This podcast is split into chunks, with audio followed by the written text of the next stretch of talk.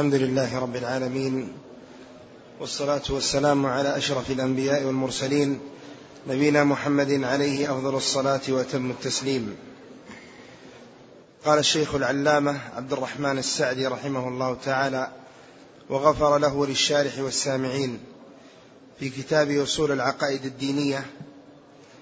قال ويدخل في الإيمان بما جاء به الرسول بل وسائر الرسل الأصل الثالث الإيمان باليوم الآخر. فكل ما جاء به الكتاب والسنة مما يكون بعد الموت فإنه من الإيمان باليوم الآخر كأحوال البرزخ وأحوال يوم القيامة وما فيها من من الحساب والثواب والعقاب. والشفاعة والميزان والصحف والصحف المأخوذة باليمين والشمال والصراط وأحوال الجنة والنار وأحوال أهلهما وأنواع ما أعد الله فيهما لأهلهما إجمالا وتفصيلا فكل ذلك داخل في الإيمان باليوم الآخر. الحمد لله رب العالمين والعاقبة للمتقين وأشهد أن لا إله إلا الله وحده لا شريك له وأشهد أن محمدا عبده ورسوله صلى الله وسلم عليه وعلى آله وأصحابه أجمعين. أما بعد فهذا الأصل الثالث من هذه الرسالة القيمة المؤلفة في بيان أصول العقائد الدينية. وذكر رحمه الله في هذه الرسالة خمسة أصول عظيمة إليها ترجع العقائد الدينية المطلوب من كل مسلم أن يعتقدها وأن يؤمن بها. وقد ذكر رحمه الله الأصل الأول هو توحيد الله جل وعلا وذكر الأصل الثاني وهو الإيمان بالنبوات ثم ذكر هذا الأصل الثالث وهو الإيمان باليوم الآخر. وأشار رحمه الله إلى أن هذا الأصل ألا وهو الإيمان باليوم الآخر داخل في الإيمان بالنبوات. وذلك لأن جميع النبيين دعوا أممهم إلى الإيمان باليوم الآخر. وأنذروهم من ذلك اليوم ومن لقاء الله سبحانه وتعالى. فما من نبي بعثه الله تعالى إلا وقد أنذر قومه من اليوم الآخر اليوم الموعود اليوم الذي يلقى فيه الخلائق رب العالمين اليوم الذي يقوم الناس فيه لرب العالمين. قال الله تعالى وسيق الذين كفروا إلى جهنم زمرا حتى إذا جاءوها فتحت أبوابها وقال لهم خزنتها ألم يأتكم رسل منكم يتلون عليكم آيات ربكم وينذرونكم لقاء يومكم هذا؟ رسل ينذرون ينذرون أقوامهم من لقاء الله جل وعلا. فهذه من الأصول المتفق عليها بين جميع الأنبياء وفي نبوة جميع الأنبياء. قد ألف الإمام الشوكاني رحمه الله تعالى رسالة أسماها المقالة الفاخرة في اتفاق الشرائع على الإيمان بالآخرة وقرر فيها أن هذا الأصل وهو الإيمان باليوم الآخر أمر متفق عليه في نبوة جميع الأنبياء وفي جميع الشرائع السابقة. كل نبي بعثه الله عز وجل ينذر قومه ينذر قومه من اليوم الآخر. بل إن الأنبياء الذين بعثهم الله سبحانه وتعالى كلهم كانوا يحذرون أقوامهم من الأشراط التي تكون بين يدي الساعة. ما من كما قال عليه الصلاة والسلام ما من نبي بعثه الله إلا أنذر قومه من فتنة المسيح الدجال.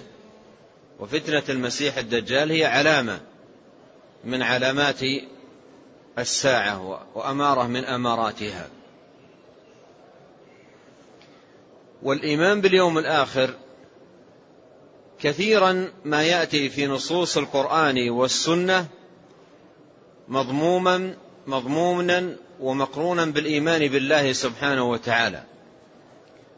وذلك لأن الإيمان بالله هو الغاية وهو جل وعلا المقصود بالذل والخضوع والطاعة والعبادة.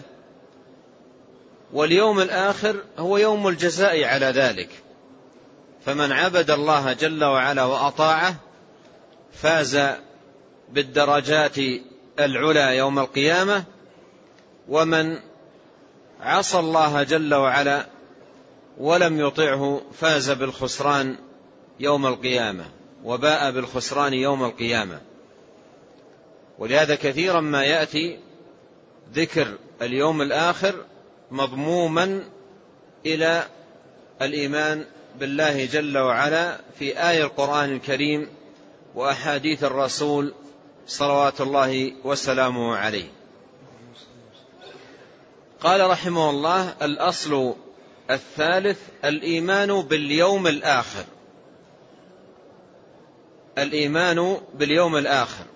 اليوم الآخر سمي بهذا الاسم لتأخره عن يوم الدنيا وعن الحياة الدنيا فهو سمي اليوم الآخر لتأخره.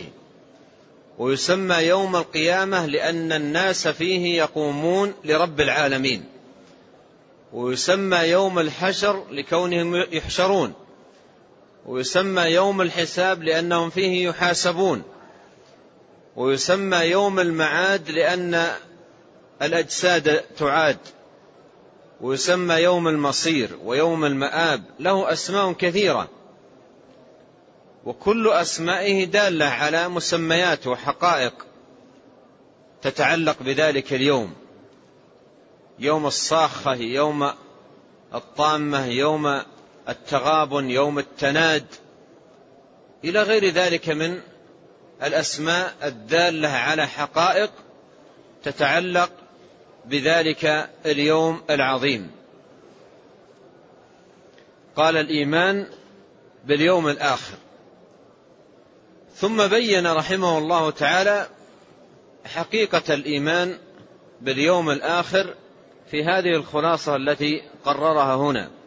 قال فكل ما جاء به الكتاب والسنة مما يكون بعد الموت فإنه من الإيمان باليوم الآخر. فإنه من الإيمان باليوم الآخر. هذا حد جامع وتعريف مختصر ووافي في بيان حقيقة الإيمان باليوم الآخر. حقيقة الإيمان باليوم الآخر هي الإيمان بكل ما يكون بعد الموت مما أخبرت به رسل الله. الإيمان بكل ما يكون بعد الموت مما جاء في الكتاب والسنة. فهذا كله من الإيمان باليوم الآخر. وإذا قلنا الإيمان بكل ما يكون بعد الموت فمعنى ذلك أن الأمور التي تحصل في القبر من فتنة القبر وعذابه ونعيمه فهذه أيضا معدودة في الإيمان باليوم الآخر. لأن الإيمان باليوم الآخر هو الإيمان بكل ما يكون بعد الموت. بكل ما يكون بعد الموت. يدل لذلك ما رواه الترمذي عن عثمان بن عفان رضي الله عنه. قال سمعت رسول الله صلى الله عليه وسلم يقول القبر أول منازل الآخرة. القبر أول منازل الآخرة. وهو حديث ثابت عن النبي عليه الصلاة والسلام. فإذا نجا هكذا جاء في الحديث فإذا نجا منه فما بعده أيسر. فالقبر أول منازل الآخرة. ومعنى ذلك أن الإنسان بمجرد أن يموت وتفارق روحه جسده فإنه بذلك يكون بدأ بمراحل اليوم الآخر. ولهذا العلماء يقولون من مات قامت قيامته. من مات قامت قيامته.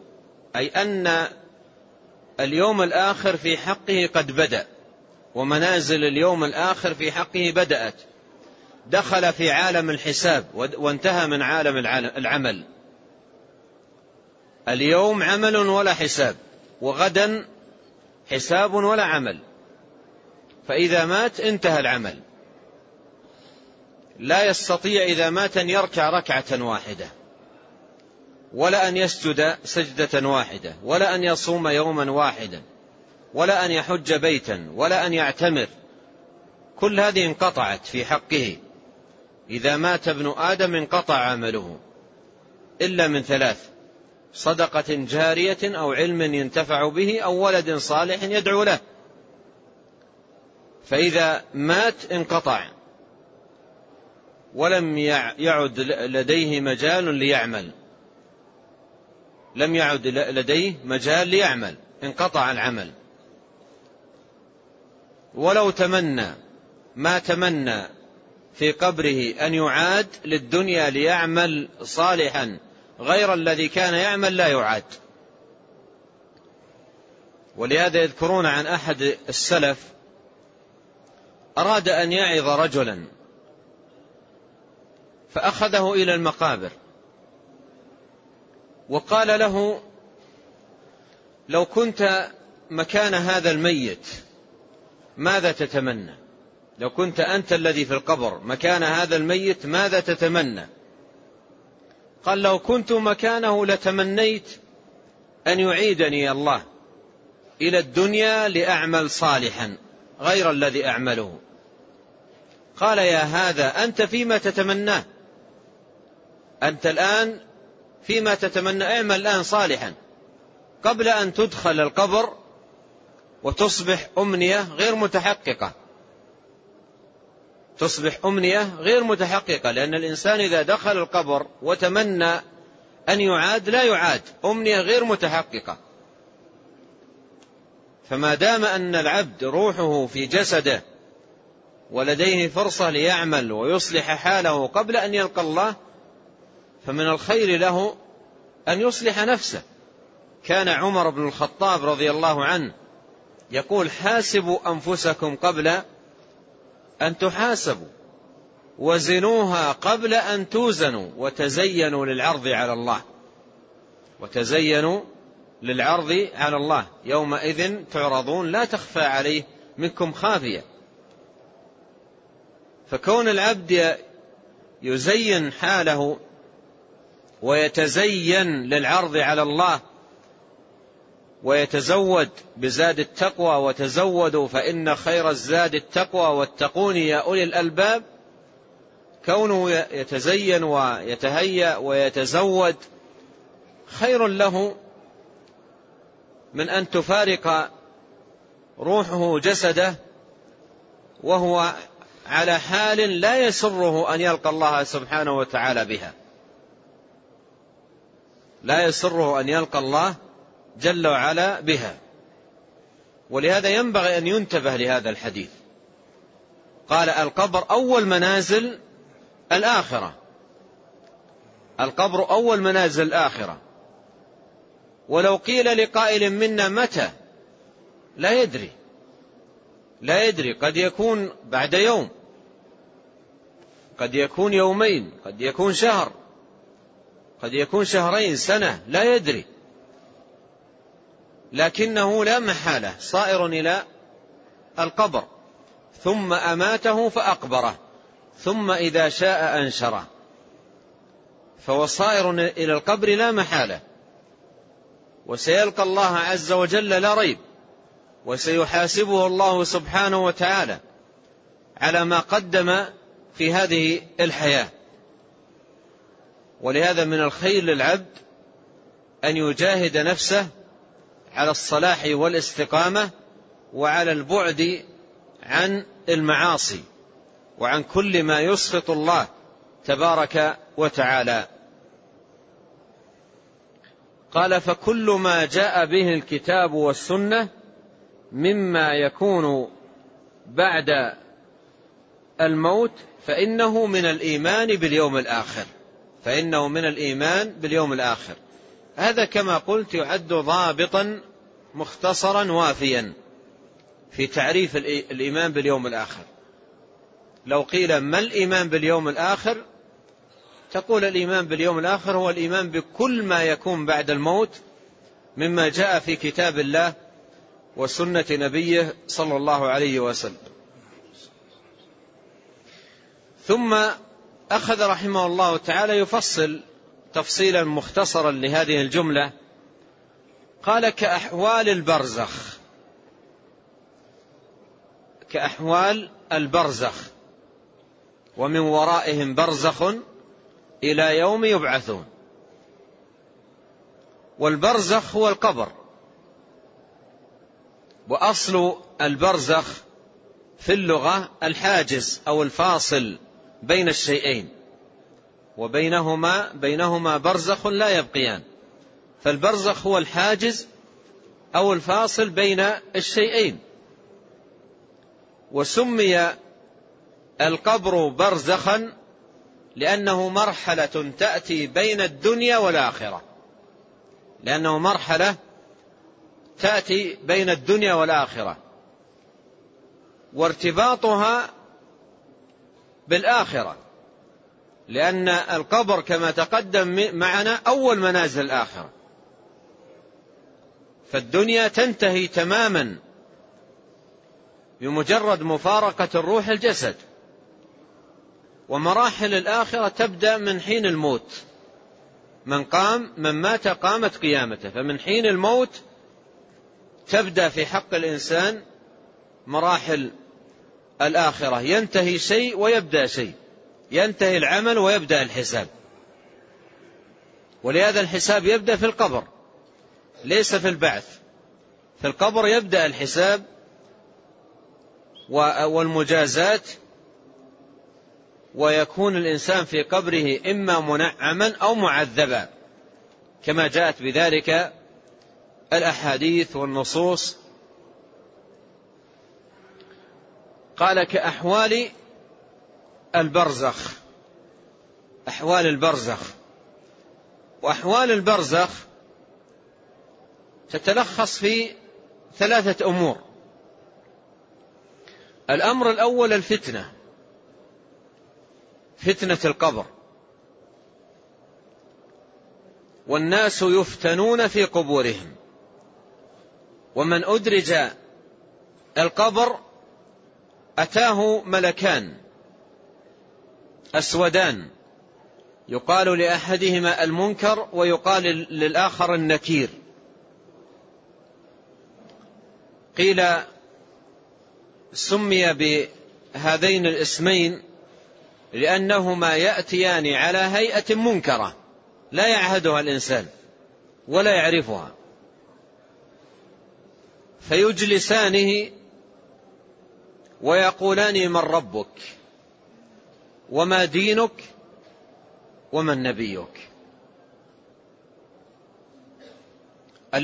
الامتحان والفتنة في القبر حاصلة لا ريب وسؤالات الفتنة محددة مسبقا ومعروفة وهي من ربك وما دينك ومن نبيك.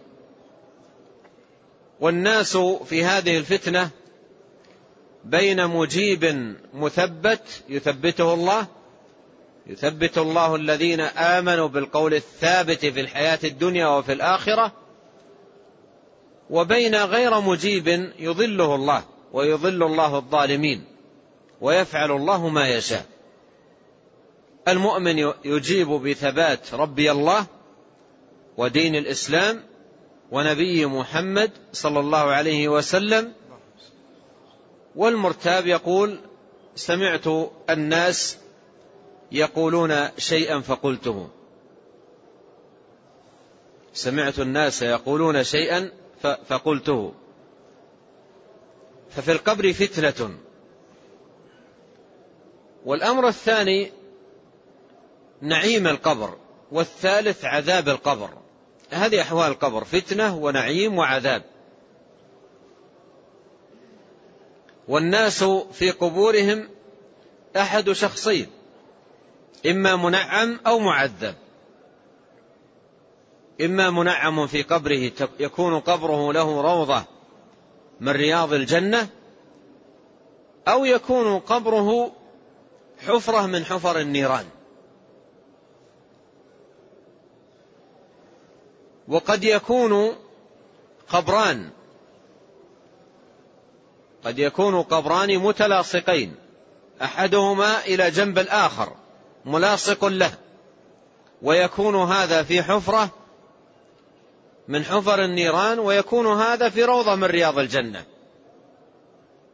ولا يصل لهذا من عذاب ذاك ولا يصل لذاك من عذاب هذا. وهما في حفرتين متلاصقتين. وربنا جل وعلا على كل شيء قدير. وربنا جل وعلا على كل شيء قدير. حفرتان متلاصقتان إحداهما إلى جنب الأخرى واحدة من فيها في عذاب وفي حفرة من حفر النيران يصلى فيها من حرها وسمومها والآخر ملاصق له تماما وفي روضة من رياض الجنة ويوسع له في قبره. وهذا لا يذوق من عذاب ذاك وذاك أيضا لا يذوق من نعيم هذا. والله سبحانه وتعالى على كل شيء قدير. بل إن من أكلته السباع وأحرق بالنار وذرت رماده الرياح أيضا معذب في قبره. حتى وإن لم يكن ثمة دفن كغيره من الناس فهو في مرحلة البرزخ معذب. والله سبحانه وتعالى قادر على كل شيء. والله جل وعلا قادر على كل شيء.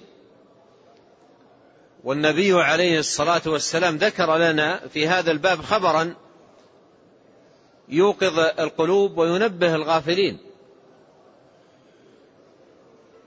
ذكر عليه الصلاة والسلام خبر رجل قال لبنيه إذا أنا مت فحرقوني وذروا جسمي في, في الرياح رمادي في الرياح. طلب من أبنائه أن يحرقوه بعد أن يموت.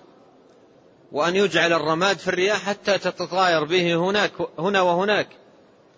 لئن قدر الله علي ليعذبني عذابا لا يعذبه أحدا من العالمين.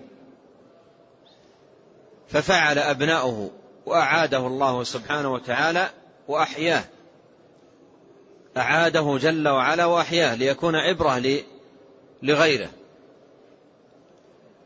وهذا ثبت في الحديث عن النبي عليه الصلاة والسلام. أعاده كما كان. رجع حيا كما كان بجسمه. الرماد المتفرق كله رجع. وأعيد وعاد كما كان حيا. فقال ما حملك على ذلك؟ قال خشيتك ربي. فالشاهد أن كل من مات أيا كان موته سواء أحرقته الرياح أو أكلته السباع أو ابتلعه الحوت في البحار أو غير ذلك من الميتات كل هؤلاء إما منعمين في هذه المرحلة مرحلة البرزخ أو معذبين. إما منعمين أو معذبين. فمن الإيمان باليوم الآخر الإيمان بما يكون في البرزخ أي ما يكون في القبر من فتنة وعذاب ونعيم. وقد نصح النبي عليه الصلاة والسلام أمته بأن يتعوذوا بالله تبارك وتعالى من عذاب القبر. قال تعوذوا بالله من عذاب القبر. بل وجه إلى أن يتعوذ بالله من عذاب القبر في دبر كل صلاة قبل أن يسلم. يتعوذ من أربع. منها التعوذ بالله تبارك وتعالى من عذاب القبر. لأن الناس يعذبون في قبورهم إلا من ينجيه الله سبحانه وتعالى ويثبته بالقول الثابت. قال كأحوال البرزخ. كأحوال البرزخ. أيضا مما يلتحق بهذا وهو قبل البرزخ بالنسبة لآخر الزمان. أما فيما يتعلق بعموم الناس فليس في حقهم كذلك وهو أشراط الساعة. وعلاماتها. فإن الإيمان بها بعلامات الساعة من الإيمان باليوم الآخر لأنها أشراط وعلامات دالة على دنو الساعة وقرب قيامها. هل ينظرون إلا الساعة أن تأتيهم بغتة؟ فقد جاء أشراطها أي علاماتها. فالساعة بين يديها علامات الإيمان بها من الإيمان باليوم الآخر. قال كأحوال البرزخ وأحوال يوم القيامة. وأحوال يوم القيامة كثيرة جدا. وكل ما جاء في الكتاب والسنة من أحوال وأهوال يوم القيامة فإن الإيمان به من الإيمان باليوم الآخر وأشار الشيخ رحمه الله تعالى هنا إلى بعض التفاصيل وبعض الأحوال. قال وما فيها يعني يوم القيامة من الحساب والثواب والعقاب. وما فيها من الحساب والثواب والعقاب. يوم القيامة يوم الحساب ويوم الثواب ويوم العقاب. يوم الحساب لأن الله سبحانه وتعالى يحاسب فيه الناس على ما قدموه في هذه الحياة الدنيا. إن الله سريع الحساب. يحاسب الناس في ذلك اليوم على ما قدموه في هذه الحياة الدنيا من أعمال. ومن نوقش كما جاء في الحديث من نوقش الحساب عذب. ومن نوقش الحساب عذب.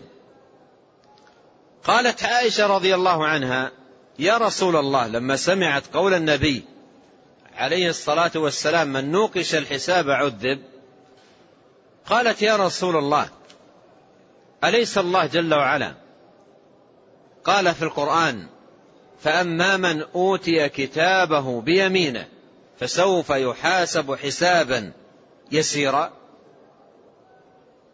يعني كيف نجمع بين هذه الآية وبين قول قوله عليه الصلاة والسلام من نوقش الحساب عذب. والله يقول فأما من أوتي كتابه بيمينه فسوف يحاسب حسابا يسيرا وينقلب إلى أهله مسرورا. لم يذكر أنه يعذب. قال يا عائشة ذلك العرض. عرض الأعمال لأن المؤمن تعرض عليه أعماله وتعرض عليه أخطاؤه وتقصيره. وسمي في الآية حسابا يسيرا والمراد العرض. أما من نوقش الحساب من حوسب على أعماله فهذا يعذب. قال يا عائشة ذلك العرض أي عرض الأعمال. والأعمال أعمال المؤمن تعرض عليه يوم القيامة. ورب العالمين يدني عبده المؤمن منه ويضع عليه كنفة أي سترة ويعرض عليه أعماله ويقول أنا سترتها عليك في الدنيا وأغفرها لك اليوم. أنا سترتها عليك في الدنيا وأغفرها لك اليوم. فهذا فيما يتعلق بعبد الله تعالى المؤمن الموحد المطيع لله سبحانه وتعالى الذي بدرت منه الزلة والزلتين والخطأ والمعصية.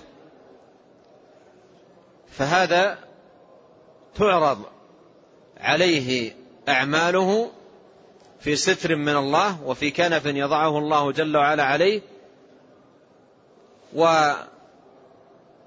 ويغفرها الله سبحانه وتعالى له. أما من نوقش الحساب عذب يعني لا بد أن يبوء بالعذاب والعقاب. فالإيمان بالحساب من الإيمان باليوم الآخر. واليوم الآخر يسمى يوم الدين يسمى يوم الدين. قال الله سبحانه وتعالى وما أدراك ما يوم الدين ثم ما أدراك ما يوم الدين. يوم لا تملك نفس لنفس شيئا. والأمر يومئذ لله. وفي سورة الفاتحة مالك يوم الدين. الدين هو الحساب. مالك يوم الدين أي مالك الحساب والمجازات. ومن أسماء ربنا سبحانه وتعالى الديان. ويوم القيامة يقول جل وعلا أنا الملك أنا الديان.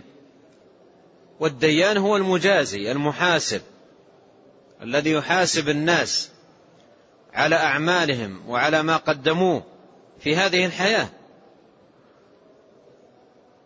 فمن الإيمان باليوم الآخر الإيمان بالحساب. الإيمان بالحساب. وأن الله سبحانه وتعالى ديان يحاسب الناس ويكون لهم يوم القيامة حسابا بين يدي الله جل وعلا. ومن علم أنه سيحاسب فمن الخير له أن يحاسب نفسه قبل أن يحاسب. وهذه كلمة عمر التي مرت قريبا. حاسبوا أنفسكم قبل أن تحاسبوا. وزنوها قبل أن توزنوا. من الخير للإنسان أن يحاسب نفسه قبل أن يحاسبه الله وأن يزن أعماله قبل أن توزن يوم القيامة.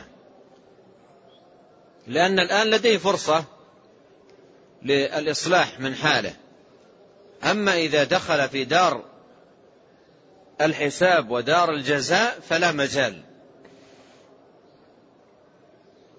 قال من الحساب والثواب والعقاب. الثواب لأهل الإيمان والطاعة والعقاب لأهل الكفر والإضاعة. فيوم القيامة يوم ثواب وعقاب. يوم ثواب وعقاب. يثيب فيه جل وعلا أهل طاعته ويعاقب فيه سبحانه وتعالى أهل المعاصي. يعاقبهم في ذلك اليوم فهو يوم الثواب والعقاب. ولا يمكن أن يترك الله سبحانه وتعالى الناس سدى. لا يحاسبون ولا يعاقبون. قال والشفاعة أي بأنواعها. والشفاعة أي بأنواعها. لأن الشفاعات التي تكون يوم القيامة أنواع. وأعظم هذه الشفاعات الشفاعة العظمى وهي لنبينا محمد عليه الصلاة والسلام. وهي المقام المحمود الذي يغبطه عليه الأولون والآخرون. الوارد في قوله سبحانه وتعالى عسى أن يبعثك ربك مقاما محمودا. فالمقام المحمود هو الشفاعة العظمى الشفاعة الكبرى. شفاعته عليه الصلاة والسلام للأولين والآخرين. وذلك حينما يقوم الناس لرب العالمين ويحشرون ويقفون في عرصات يوم القيامة ويكون وقوفهم في يوم مقداره خمسين ألف سنة. يقفون يوما مقداره خمسين ألف سنة. حافية أقدامهم عارية أجسامهم بهما ليس معهم من الدنيا شيء. ويطول هذا الوقوف ويأتي الخلائق إلى الأنبياء يطلبون منهم أن يشفعوا لهم عند الله سبحانه وتعالى في أن يبدأ بالحساب. يطول الوقوف وتدنو الشمس من الخلائق. يوم مقداره خمسين ألف سنة. حياة الواحد منا في هذه الدنيا كم؟ إن طال عمره سبعين ثمانين تسعين مئة. ذاك اليوم الذي يقفه الناس في عرصات يوم القيامة مقداره خمسين ألف سنة. فماذا يقارن؟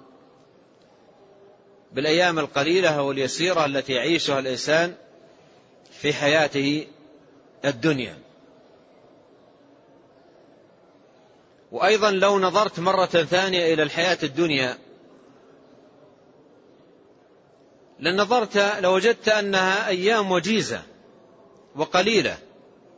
لو كان عمر الإنسان في حياته الدنيا ستين سنة احذف منها خمسة عشر سنة قبل البلوغ غير مكلف.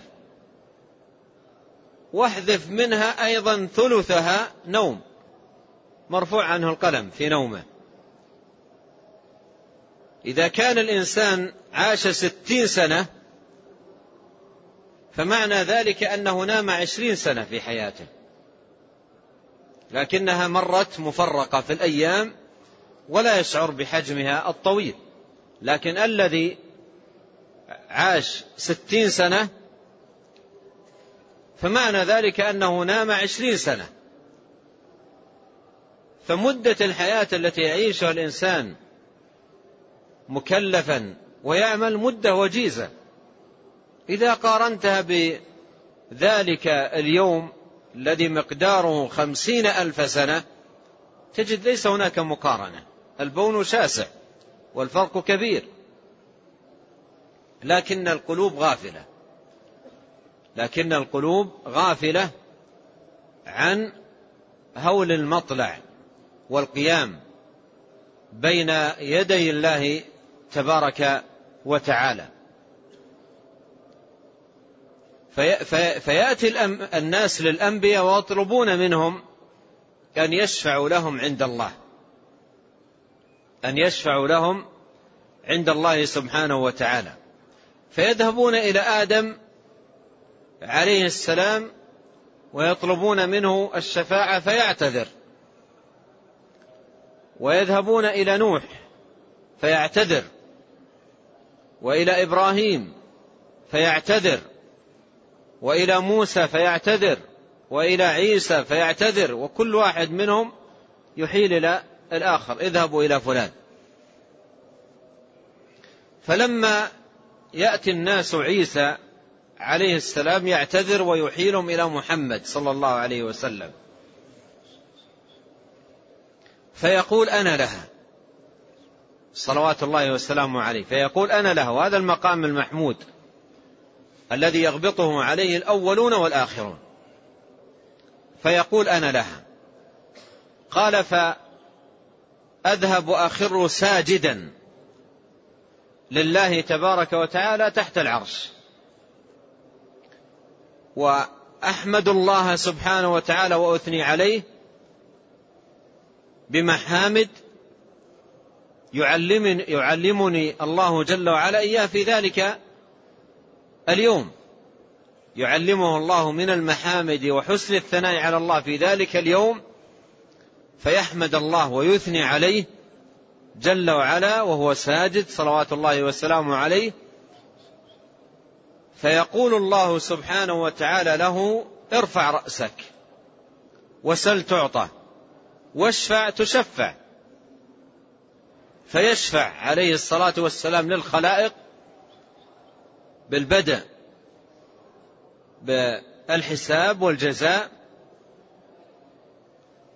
وحينئذ يجيء الرب سبحانه وتعالى بنفسه كما أخبر في, في كتابه وكما أخبر رسوله عليه الصلاة والسلام في سنته للفصل بين الخلائق. قال الله تبارك وتعالى وجاء ربك والملك صفا صفا. وجيء يومئذ بجهنم. يومئذ يتذكر الإنسان وأنى له الذكرى. يقول يا ليتني قدمت لحياتي. لكن ليت في ذلك, في ذلك المكان لا تنفع ولا تفيد. أماني غير مجدية ولا نافعة. قال وجاء ربك. أي أنه سبحانه وتعالى يجيء بنفسه سبحانه. للفصل بين العباد. للفصل بين العباد والقضاء بين الخلائق. والملك صفا صفا. أيضا الملائكة تحيط بالخلائق. صفوف من بعد صفوف مطوقة للخلائق في عرصات يوم القيامة. تحيط بالأولين والآخرين. الذين جمعهم الله سبحانه وتعالى في عرصات يوم القيامة. وتوضع الموازين وتنشر الدواوين وتتطاير الصحف وآخذ كتابه باليمين وآخذ كتابه بالشمال. قال وجاء ربك والملك صفا صفا وجيء يومئذ بجهنم. قال وجيء يومئذ بجهنم. أي أن جهنم يجاء بها إلى أرض المحشر. يجاء بها تجر تسحب. كما جاء في صحيح مسلم عن النبي صلى الله عليه وسلم أنه قال يؤتى بجهنم يومئذ ولها سبعون ألف زمام. ومع كل زمام سبعون ألف ملك يجرونها أي يسحبونها إلى أرض المحشر. وإذا رأت أهلها من مكان بعيد سمعوا لها تغيظا وزفيرا. أي أنهم يدخلون النار وهي في غاية الغيظ والحنق عليهم. وزفيرا يسمعونه من النار وهم مقبلون عليها وهي مجرورة, مجرورة إليهم. وأخبر عليه الصلاة والسلام أن أهلها الكفار يدخلهم النار سبحانه وتعالى يلقون فيها على رؤوسهم يمشي الكافر على رأسه إلى أن يلقى في النار. يوم يسحبون في النار على وجوههم ذوقوا مس سقر. فيمشي على وجهه في, في أرض المحشر إلى أن يقع في النار وهو على هذه الحال.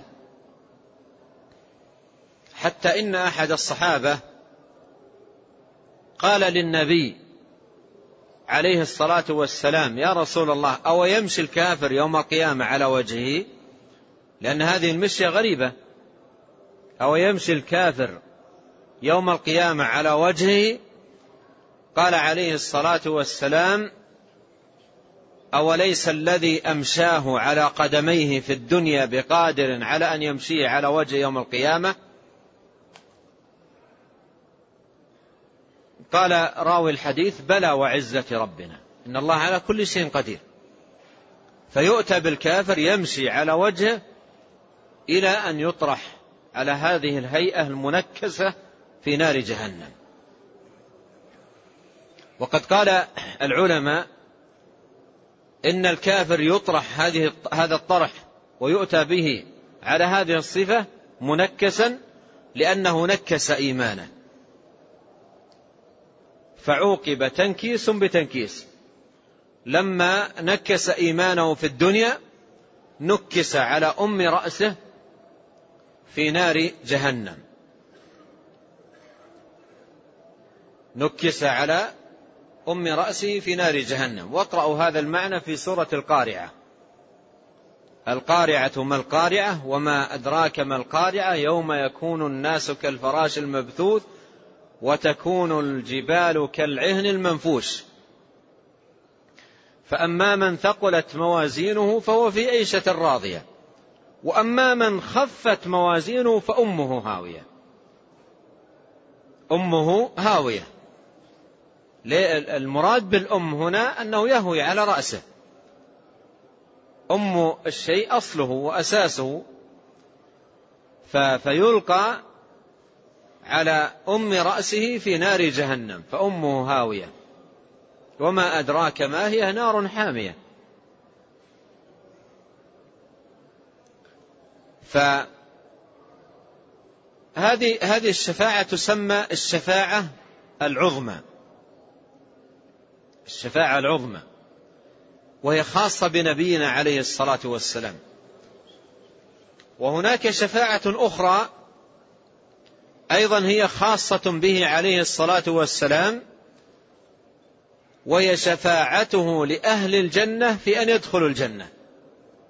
وهو عليه الصلاة والسلام أول من يقرع باب الجنة. ويقول له الملك بك أمرت أن أفتح أو لك أمرت أن أفتح وأن لا أفتح لأحد قبلك.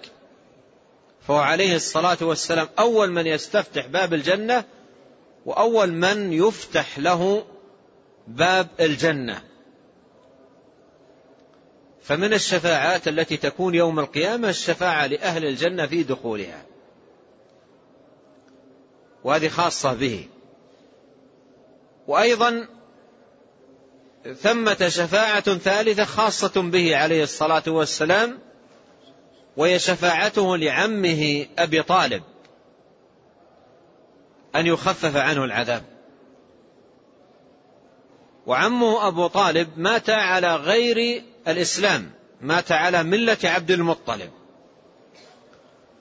وقد اجتهد النبي عليه الصلاة والسلام في هداية عمه وحرص على ذلك.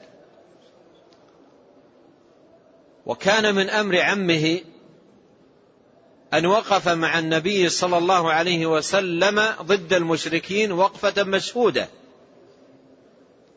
وتعرض في سبيل ذلك إلى أنواع من الأذى. وبذل جهدا كبيرا في حماية النبي عليه الصلاة والسلام ونصرته. والتزم أن لا يصل أحد منهم إلى النبي صلى الله عليه وسلم بشيء ما دام حيا. حتى قال حتى وسد في في القبور دفينا. يقول لن يصلوا إليك بشيء. فكان يحمي النبي عليه الصلاة والسلام وينصره. واجتهد النبي عليه الصلاة والسلام في هداية عمه. وفي دخوله في الإسلام. وعرض عليه ذلك مرات. وكان عمه يعلم أن دين محمد عليه الصلاة والسلام دينا صحيحا. وقال في ذلك أبيات. قال ولقد علمت بأن دين محمد من خير أديان البرية دينا. لولا الملامة أو حذار مسبة لرأيتني سمحا بذاك مبينا. يعني لولا أني أخاف أن ألام أو أسب أو يقال ترك دين قومه دين الآباء والأجداد لرأيتني سمحا بذاك مبينا أي سمحا بهذا الدين. الشاهد أن النبي عليه الصلاة والسلام اجتهد في هداية عمه وأتى إليه في اللحظات الأخيرة لما حضرته الوفاة أتى إليه وقال يا عم قل لا إله إلا الله كلمة أحاج لك بها عند الله. فكان عنده بعض رؤوس الكفر منهم أبو جهل قالوا له بل على ملة عبد المطلب.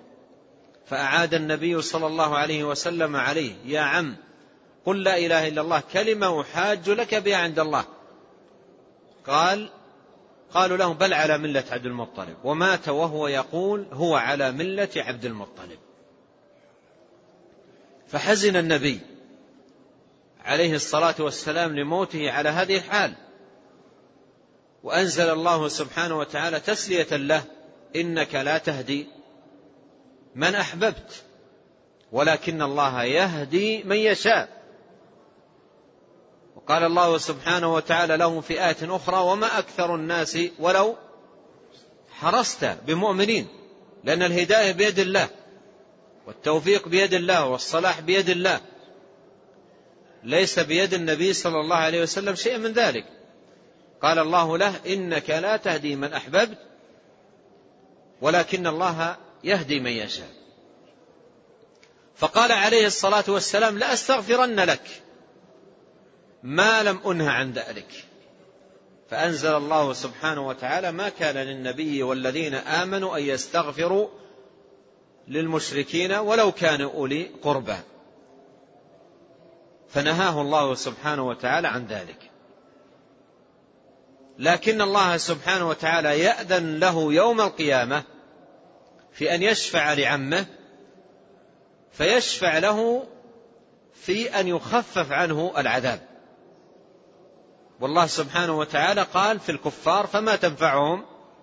شفاعة الشافعين يستثنى عمه من ذلك لأن الله عز وجل يأذن لنبيه صلى الله عليه وسلم لعمه بأن يشفع له في التخفيف من العذاب. ثم بعد ذلك يبقى شفاعات عديدة هي لنبينا عليه الصلاة والسلام وللأنبياء وللملائكة وللصالحين وهي ثابتة وتتلخص في شفاعتين. الشفاعة لمن استحق دخول النار بذنوب ومعاصي دون الشرك والكفر أن لا يدخلها والشفاعة لمن دخلها بأن يخرج منها. وهذه الشفاعة لا تكون إلا بشرطين. الأول إذن الله سبحانه وتعالى للشافع والثاني رضاه سبحانه وتعالى عن المشفوع له. وهو جل وعلا لا يرضى إلا عن أهل التوحيد. وهو جل وعلا لا يرضى إلا عن أهل التوحيد. قال أبو هريرة رضي الله عنه قلت يا رسول الله من أسعد الناس بشفاعتك يوم القيامة؟ قال من قال لا إله إلا الله خالصا من قلبه. ولهذا من أراد أن يكون النبي صلى الله عليه وسلم شفيعا له يوم القيامة وكل مؤمن يريد ذلك لنفسه فعليه بأمرين. الأول أن يصلح حاله بالإيمان والتوحيد والاستقامة على طاعة الله وعبادته وخلاص الدين له. لقوله صلى الله عليه وسلم أسعد الناس بشفاعة من قال لا إله إلا الله خالصا من قلبه. والأمر الثاني يطلب ذلك من الله لأنه هو المالك. قل لله الشفاعة جميعا. فيطلب ذلك من الله سبحانه. اللهم شفع في نبيك. اللهم اجعل نبيك صلى الله عليه وسلم شفيعا لي يوم القيامة. يطلب من الله سبحانه وتعالى ذلك. ويلجأ إلى الله. أن يجعل النبي عليه الصلاة والسلام شفيعا له.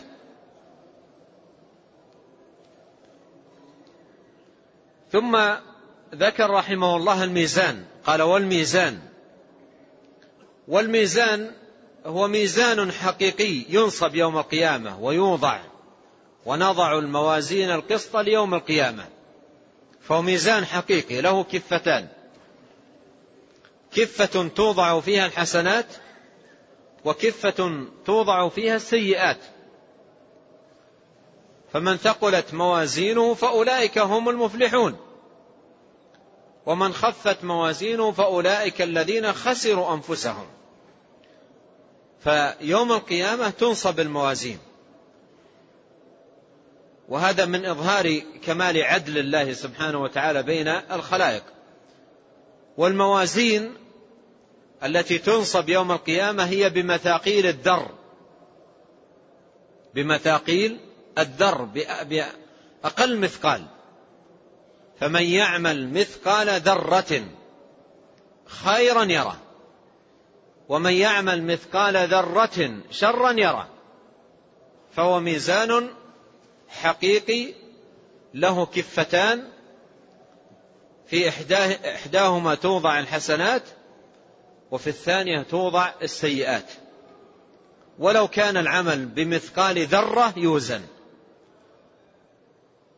لو كان مثقال ذرة. يا بني إنها إن تك مثقال حبة من خردل فتكن في صخرة أو في السماوات أو في الأرض يأتي بها الله. ولو مثقال ذرة. يؤتى بها يوم القيامة وتوضع في الميزان. إن كانت حسنة وضعت في ميزان الحسنات وإن كانت سيئة وضعت في ميزان أو في كفة السيئات. فهو ميزان حقيقي ينصب يوم القيامة. فمن الإيمان باليوم الآخر الإيمان بالميزان. والميزان ثابت في السنة والقرآن. قال والصحف المأخوذة باليمين والشمال. صحف الأعمال. صحف الأعمال تتطاير الصحف يوم القيامة. والله سبحانه وتعالى يقول فأما من أوتي كتابه بيمينه فسوف يحاسب حسابا يسيرا. فأما من أوتي كتابه بيمينه فيقول هاؤم اقرأوا كتابيه إني ظننت أني ملاق حسابيه فهو في عيشة راضية في جنة عالية. قطوفها دانية كلوا واشربوا هنيئا بما أسلفتم في الأيام الخالية. وأما من أوتي كتابه بشماله فيقول يا ليتني لم أوت كتابيا ولم أدر ما حسابي يا ليتها كانت القاضية. ما أغنى عني مالية هلك عني سلطاني خذوه فغلوه ثم الجحيم صلوه. فيوم القيامة يأخذ كل إنسان كتابه. كل, كل إنسان يأخذ كتابه. وكل إنسان ألزمناه طائره في عنقه. أيضا فاقرأ اقرأ كتابك كفى بنفسك اليوم عليك حسيبا. وكل إنسان ألزمناه طائره في عنقه. ونخرج له يوم القيامة كتابا يلقاه منشورا. اقرأ كتابك كفى بنفسك اليوم عليك حسيبا. من اهتدى فإنما يهتدي لنفسه ومن ضل فإنما يضل عليها ولا تزر وازرة وزر أخرى وما كنا معذبين حتى نبعث رسولا. اقرأ كتابك. هذا عملك مكتوب ومسطر. في كتاب لا يغادر صغيرة ولا كبيرة إلا أحصاها. وقالوا ما لهذا الكتاب لا يغادر صغيرة ولا كبيرة إلا أحصاها. ووجدوا ما عملوا حاضرة ولا يظلم ربك أحدا. فيأخذ الناس كتبهم صحفهم صحف الأعمال. فآخذ كتابه بيمينه إعلانا بالنجاة. يعطى كتابه بيمينه. والذي يؤتى كتابه باليمين ينطلق فرحا مسرورا. ينقلب في غاية السرور قائلا ها أم اقرأوا كتابيه أي فإني فائز ناجي. والآخر يؤتى كتابه بشماله من وراء ظهره. وإذا أخذ كتابه قال يا ليتني لم أوت كتابيه ولم أدر ما حسابيه فمن الإيمان باليوم الآخر الإيمان بالصحف صحف الأعمال وأن الناس يعطون يوم القيامة صحفهم فآخذ كتابه باليمين وآخذ كتابه بالشمال من وراء الظهر. والصراط أيضا من الإيمان باليوم الآخر الإيمان بالصراط الذي ينصب على متن جهنم. وهو كما جاء وصفه في الحديث أحد من السيف وأدق من الشعر. ينصب على متن جهنم. قال الله تعالى وإن منكم إلا واردها كان على ربك حتما مقضيا ثم ننجي الذين اتقوا ونذر الظالمين فيها جثيا فالصراط ينصب على متن جهنم وهو الطريق إلى الجنة. والطريق إلى الجنة العبور إلى الجنة من فوق الصراط المنصوب على متن جهنم. ولهذا يؤمر الناس بالمرور. فيمرون على الصراط على قدر الأعمال. منهم من يمر كالبرق ومنهم من يمر كالريح ومنهم من يمر كأجاويد الخيل ومنهم من يمر كركاب الإبل ومنهم من يمر مشيا ومنهم من يمر زحفا ومنهم من يكردس في النار. والله سبحانه وتعالى يقول فمن زحزح عن النار وأدخل الجنة فقد فاز. وما الحياة الدنيا إلا متاع الغرور. وكلنا من خلال هذه النصوص على يقين بالمرور على الصراط الذي ينصب على متن جهنم ولكن في النجاة على شك. في النجاة على شك. ولهذا يحتاج الإنسان إلى أن يصلح حاله وأن يصلح عمله. فإنه على قدر صلاح الإنسان وعمله واستقامته يكون مروره على الصراط وعبوره عليه. والأنبياء على جنبتي الصراط يقولون اللهم سلم سلم. والأنبياء على جنبتي الصراط يقولون اللهم سلم سلم. وهذه شفاعة للأنبياء. فالإيمان بالصراط المنصوب على متن جهنم هو من الإيمان باليوم الآخر. قال وأحوال الجنة والنار وأحوال أهلهما. أيضا هذا من الإيمان باليوم الآخر. والله سبحانه وتعالى ذكر الجنة وذكر النار وذكر ما في الجنة من النعيم وما في النار من العذاب. والنبي عليه الصلاة والسلام ذكر تفاصيل من ذلك فالإيمان بكل التفاصيل المتعلقة بالجنة والمتعلقة بالنار أيضا داخل في الإيمان باليوم الآخر. داخل في الإيمان باليوم الآخر. وإذا دخل أهل الجنة الجنة وأهل النار النار وأخرج عصاة الموحدين من النار ولم يبق في النار إلا أهلها الخالدون فيها يؤتى بكبش كما أخبر بذلك نبينا عليه الصلاة والسلام ويجعل بين الجنة والنار. وينادى أهل الجنة فيستبشرون. وينادى أهل النار فيستبشرون. ويقال لهم تعرفون هذا؟ فيقولون نعم هذا الموت. يؤتى بالموت على صورة كبش ويوضع بين الجنة والنار. قال عليه الصلاة والسلام فيذبح. أي الموت بين الجنة والنار. ويقال يا أهل الجنة خلود فلا موت. ويا أهل النار خلود فلا موت. الموت ذبح.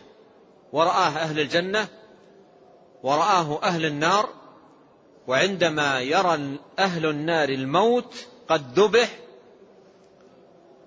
ينقطع أملهم. ينقطع أملهم. وهم يتمنون في النار عدة أماني. يتمنون أن يقضى عليهم فيموتوا. لكن الموت يذبح أمامهم. ويتمنون أن يخفف عنهم العذاب.